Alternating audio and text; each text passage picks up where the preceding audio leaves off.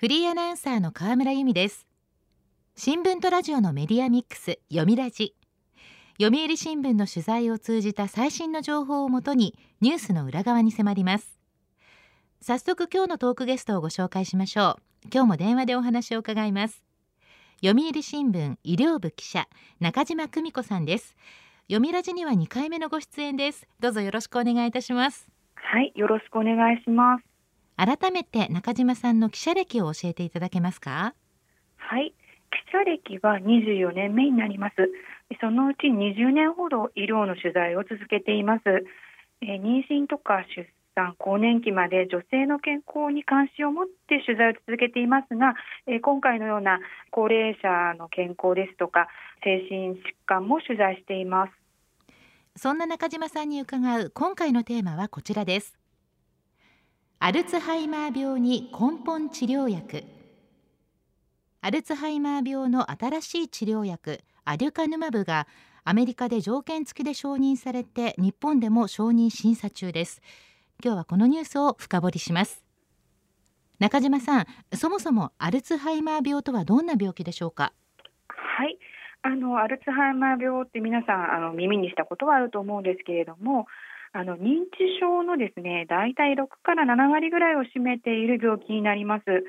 えー、どんな病気かと言いますと脳の神経細胞がだんだん壊れてしまって萎縮小さくなっていきます脳が。で記憶を司る場所から始まるのでまずその人や物の名前があれ誰だっけなって思い出せなかったりとか自分が今どこにいるのかわからないといったような症状から出やすいです。で進行しますとまあ、そういったところだけじゃなくて体が思うように動かせなくなったりとか、まあ、意欲がなくなってきて体がそれこそですね動かさなくなったりするというようなことになってしまいまして最終的には寝たきりにつながってでその後まあ肺炎とかを繰り返すなどして命にも関わる病気になります。はいね、ちなみにですねアルツハイマーというのは1906年にこの病気の患者さんについて世界で初めて報告したドイツ人のお医者さんのお名前です。で認知症の方っていうのは大体世界にですね5000万人いると推計されています。でもちろん高齢化で増え続けていて2050年には世界で1億5000万人になるだろうというふうにされています。で日本では2025年に730万人が、えー、認知症になるというふうに見られています。原因というのは分かってるんでしょうか？はい、えー、先ほど申し上げた通りアルツハイマー病発見から110年以上経ってますけれどもまだはっきりとは分かっていないんですね。で原因物質の一つとして考えられているのがアミロイド β というタンパク質になります。えー、患者さんの脳を調べると、えー、症状が出る10年20年前から脳の中にこのタンパク質が溜まっていくということが分かってきました。このアミロイド β が何らかの働きをして、えー、脳の神経細胞を壊していくんだろうという、えー、説が今有力になっていますなるほど今回の新しい薬の特徴はどんなところにあるんですかはい、えー、まさにですね今回の薬も今お伝えしましたアミロイド β の説に基づいて開発されましたこのアミロイド β を脳の中から 取り除く作用があります。えー、抗体医薬というタイプなんですが、えー、薬の成分が体内に入ると脳のアミロイド β にくっつきます。そうすると体の中のこう異物を排除するですね免疫システムがこのアミロイド β を異物だよと認識するようになって、えー、除去されていくというメカニズムです。はい。えー、つまりですね原因物質を取り除くことで病気の進行を遅らせる働きが期待されています、えー、ただ対象は認知症になる前の段階の、えー、軽度認知障害 MCI というんですが、え、そういう段階の方と、まあ、アルツハイマー病になった方でも軽症の方です。なので、えー、進行したアルツハイマー病患者さんへの効果は認められていません。そうなんですね。それで今回 FDA アメリカ食品医薬品局は条件付き承認と判断したそうなんですが、承認とは違うんでしょうか？はい、えー、条件付き承認というのは、えー、命に関わるあるいは、えー、大変シビアな深刻な病気の医薬品に使われる特別な仕組みです。でこれまで FDA の制度ではがんや難病などのお薬が対象になることが多かったです。えどういう仕組みかというと、まあ、有効性または安全性のデータが十分ではないんだけれども患者さんにいち早く届ける意義があると判断したケースに適用される制度です。なるほど。えー、ただしですね、承認後に追加の試験を行うことが条件になります。その結果次第では承認を取り消しになるという制度になります。実際に FDA が迅速承認したお薬について2016年までに145品目ありましてこのうち1割が取り消されているという調査結果があります。なぜ条件付きになったんでしょうか？はい、あの今回は安全性とか効果はまだ不確かな部分はあるんだけれども、患者さんの置かれている深刻な状況、社会的なニーズを考慮すると、いち早く届けることが大切だろうという判断になりました。で、この薬の審査データは、アメリカ、日本など20カ国で行われた2つの試験結果などでした。月1回の点滴治療を1年半続けた人について検証しました。はい、本来メーカー側は治療を受けた人は受けなかった人と比べて認知機能ですね記憶力とか今どこにいるのかの判断力とかそういうものとか日常生活でどのくらい自立しているかといった症状の進行が遅くなりますよという点で効果を確かめようとしていました。けれども、えー、2つのうち1つの試験では効果が認められたんですけれどももう一方の試験では認められませんでしたつまり1勝1敗という結果だったわけです。なるほど。で通常は、えー、2つの試験で、えー、2勝しないと、まあ、効果があるとして承認申請までも至らないんですね。けれどもメーカーは有効性が認められなかった一つの試験について対象を一部に絞ればつまりデータの一部の人にもう一回こう絞って解析すれば意味のあるデータだというふうに言ってですね承認申請を行いました。で結局 FDA アメリカ食品医薬品局はどう判断したかと言いますとこのデータについてまあ、有効性を認めました。ただ、この効果ですね、進行を下せるというデータではない別のデータで、決め手となったのは、治療を受けた人は脳の中の溜まったアミロイド β の量が59%から71%減ったというデータでした。はい、えただし、えー、アミロイド β が先ほど申し上げた通り原因物質であるということは有力なんですけれどもあくまでまだ仮説の段階なので当初確かめようとしていた症状の進行については承認後追加の試験できちんと結果を出しなさいという判断になりましたなるほど。追加の試験というのはどんな内容なんですか？はい気になりますよね、はい、はい、あの詳細はこれから決まります。現時点で分かっていることはスケジュール感で来年の夏に計画がまとまっでちょっと長いんですけど2030年に FDA に最終報告書が出されるということですね。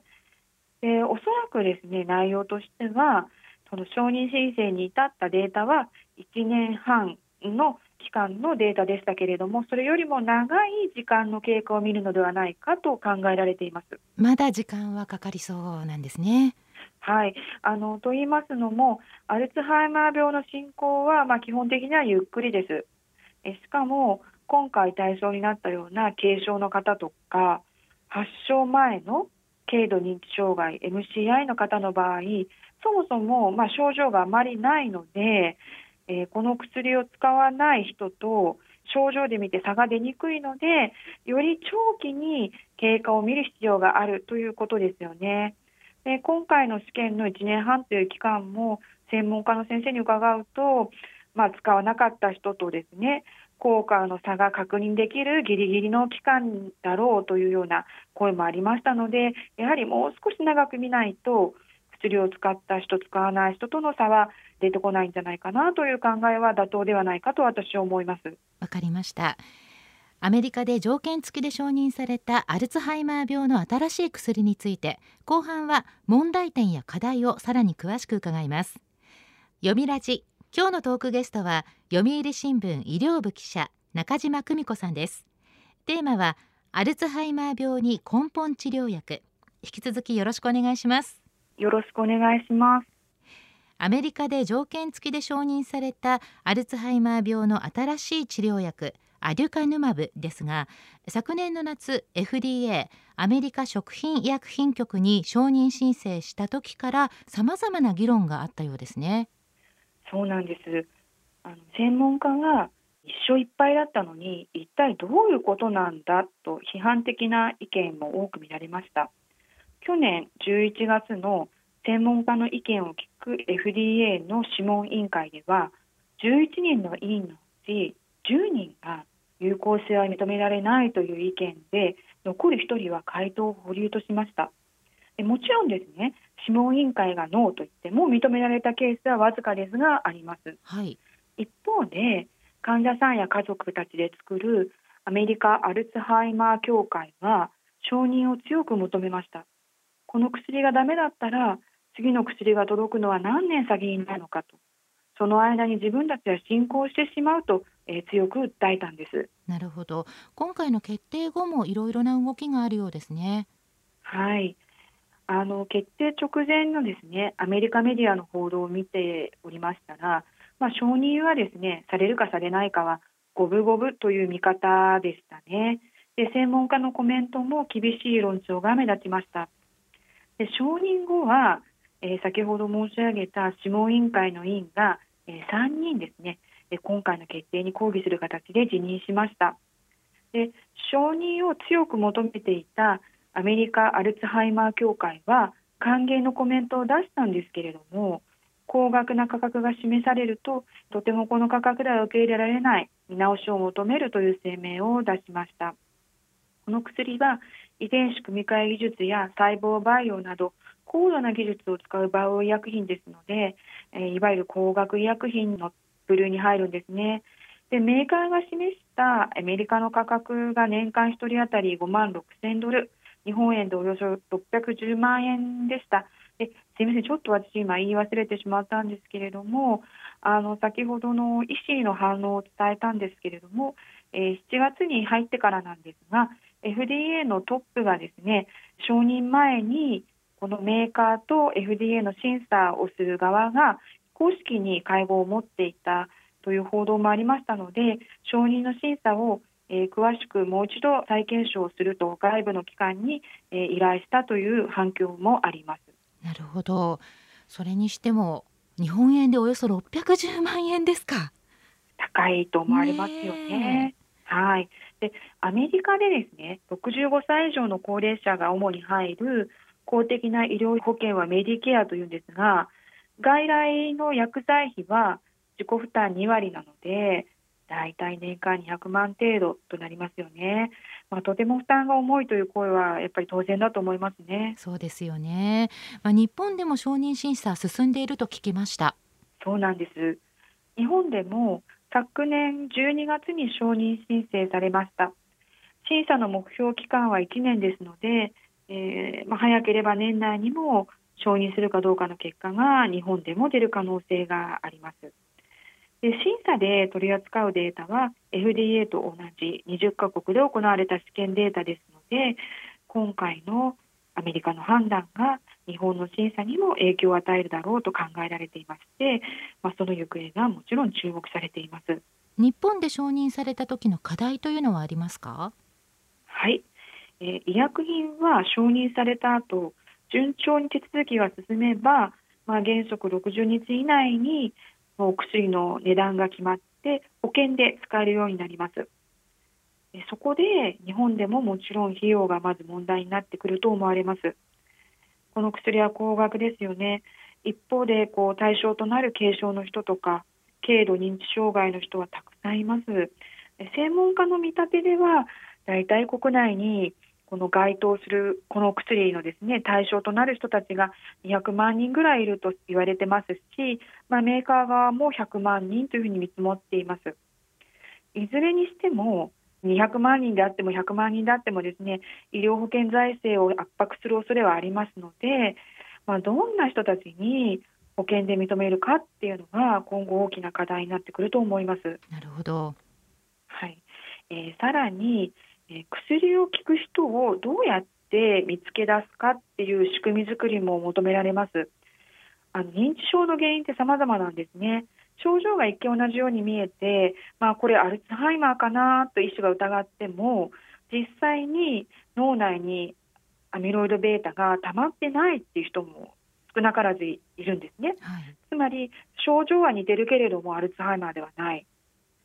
で薬を使う前に特殊な画像検査などで調べる必要があります。で現在ですね今申し上げた特殊な画像検査というのは保険が効きませんし実施できる施設は全国に30施設か40施設ぐらいとあのされています。でこのお薬が、まあ、もし登場したらですねこのお薬が誰に効くのか、えー、症状からじゃなくてきちっとその、えー、画像検査で調べる必要がありますので対象になりそうな方がスムーズに皆さんが検査を受けられる体制づくりっていうのが必要になります。なるほど。他にも治療薬の開発が進んでいると聞きました。そうなんです。えこの薬と同じようにアミロイド β をターゲットにした抗体薬がいくつか開発の最終段階にあります。いずれも初期段階の患者さんが対象なんですけれども例えば日本のエーザイなどが開発するレカネバブ中外製薬などが開発するガンテネルバム、えー、それぞれ、えー、来年にであとアメリカのイーライリリーのドナーネバブが、えー、再来年に、え、それぞれ試験結果が、え、出る予定です。であの適正な薬価や投与対象となる患者さんをどう絞り込んでいくかということが、え、さらにその新たなアルツハイマー治療薬の取り扱い方については、え、早急に議論を進める必要があります。さまざ、まな種類の薬が開発されているということなんですがアルカヌマブこの薬の取材を通じて中島さんどんなことを感じましたか？はい、えーと、今回あの番組のタイトルにも根本治療薬とありますがこれは、まあ、あの根本原因に働きかける治療薬ということで言えば根本治療薬なんですけれどもまだですね仮免許であるということをしっかり理解する必要があると思いました。えー、本当の効果はもうちょっと時間をかけて分かってくることですということをしっかりあのお伝えしないと、まあ、患者さんとかまたあのアルツハイマー病が気になったような方たちにですね過剰な期待を抱かせてしまいます。えただし、え進行を抑える根本的な治療につながる第一歩になったという意義はとても大きいものだと思っています。はい、えー、もう一つですねぜひお伝えしたいのがこれあの進行した患者さんには効果が確認されていないということですね。今この病気と戦っているご本人またはそのご家族へのサポートこれは変わらず必要なんです。で認知症を持つ人やそのご家族が生きやすい社会づくりというのが本当に大切でそのためにはまずはこの病気に対して正しい理解を広めていくことが大切です。であと最近は認知症予防の研究もどんどん進んでいるんですね。で運動や食事でこういうことを気をつけたらいいよということももちろんなんですけれども例えば、え難聴聞こえづらさですねこれも認知症のリスクとして注目されていて、また例えば若い頃から大きな音量でヘッドホンで音楽を聴くのは耳に負担をかけて難聴にもつながるのでやめた方がいいですよとかさまざまな新たな知見が出始めています。で今回の薬が認知症について正しくお薬についてもそうなんですが認知症全体について正しく皆さんが理解する糸口になれば良いなと心から思います。新しい薬の開発と社会の制度や理解この両方が必要だということですね。はい。今日のトークゲストは読売新聞医療部記者中島久美子さん。テーマはアルツハイマー病に根本治療薬でした。中島さん今日はありがとうございましたありがとうございました。読みラジラジオワイティーン。ここからはラジオワイティーン。このコーナーは読売中高生新聞の投稿面ワイティーンと連動。10代のリアルな声をお届けします。読売中高生新聞では専用のスマホアプリ Y ティーンを通じて全国の読者から中高生の生活にありがちなあるあるを大募集しています。ラジオ Y ティーンは中高生新聞の愛読者である通称ワイタミから寄せられた面白い意見を紹介していきます。ここで紹介した意見は中高生新聞の投稿面で開催中の投稿レース YT 杯でのポイント3個けが加算されます。ワイタミの皆さんはぜひ頑張って投稿してください。では早速今週のテーマはこちら。この夏こそ。勉強に部活恋にアルバイト。中高生にこの夏こそやりたいこと計画していることは何か聞いてみました。ではティーンの投稿をチェックしていきましょう。埼玉県中学3年の男子マイグラさんのこの夏こそ。友達と計画したが延期していた東京湾まで自転車で行くをしたい。埼玉から東京湾まで。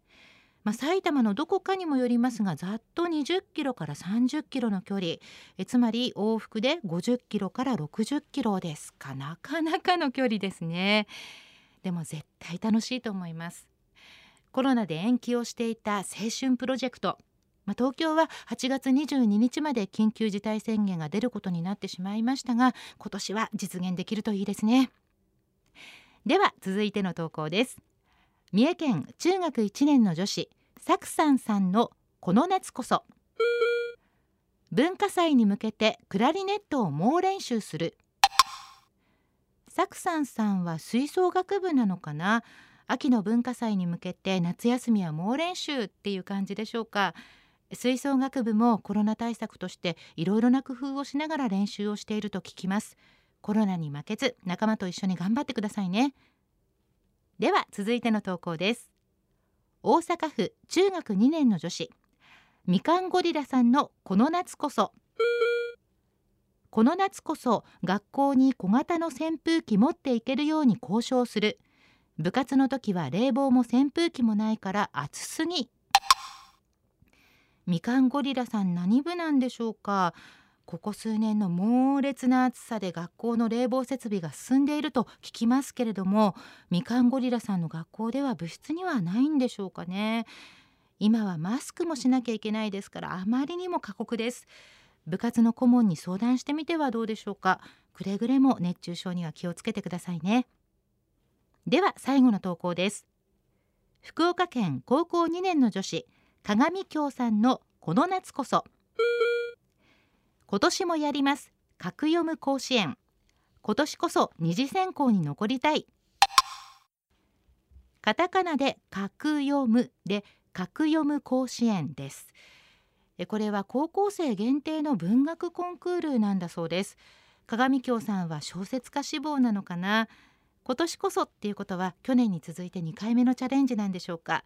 コンクールにはラブコメミステリーホラーなど様々なジャンルがあるようです。鏡京さんはどんな小説書いているんでしょうか。格読む甲子園文化系の暑い夏。後悔のないよう全力出し切ってくださいね。ラジオ YT ティーンテーマはこの夏こそでした。読売中高生新聞は社会の最新トレンドを学べるニュース記事から受験に役立つ学習情報など10代の心を刺激するコンテンツ満載です。詳しくは読売中高生新聞のホームページやツイッター、インスタグラムをご覧ください。来週のテーマは私天才かもです。ラジオ YT ーン来週もお楽しみに。週刊ニュースラジオ読みラジお別れの時間です。今日はアルツハイマー病の根本治療薬についてのお話でした。来週のトークゲストは読売新聞社会部記者の安田達郎さん。夫婦別姓訴訟について伺います。どうぞお聞きください。読みラジまた来週。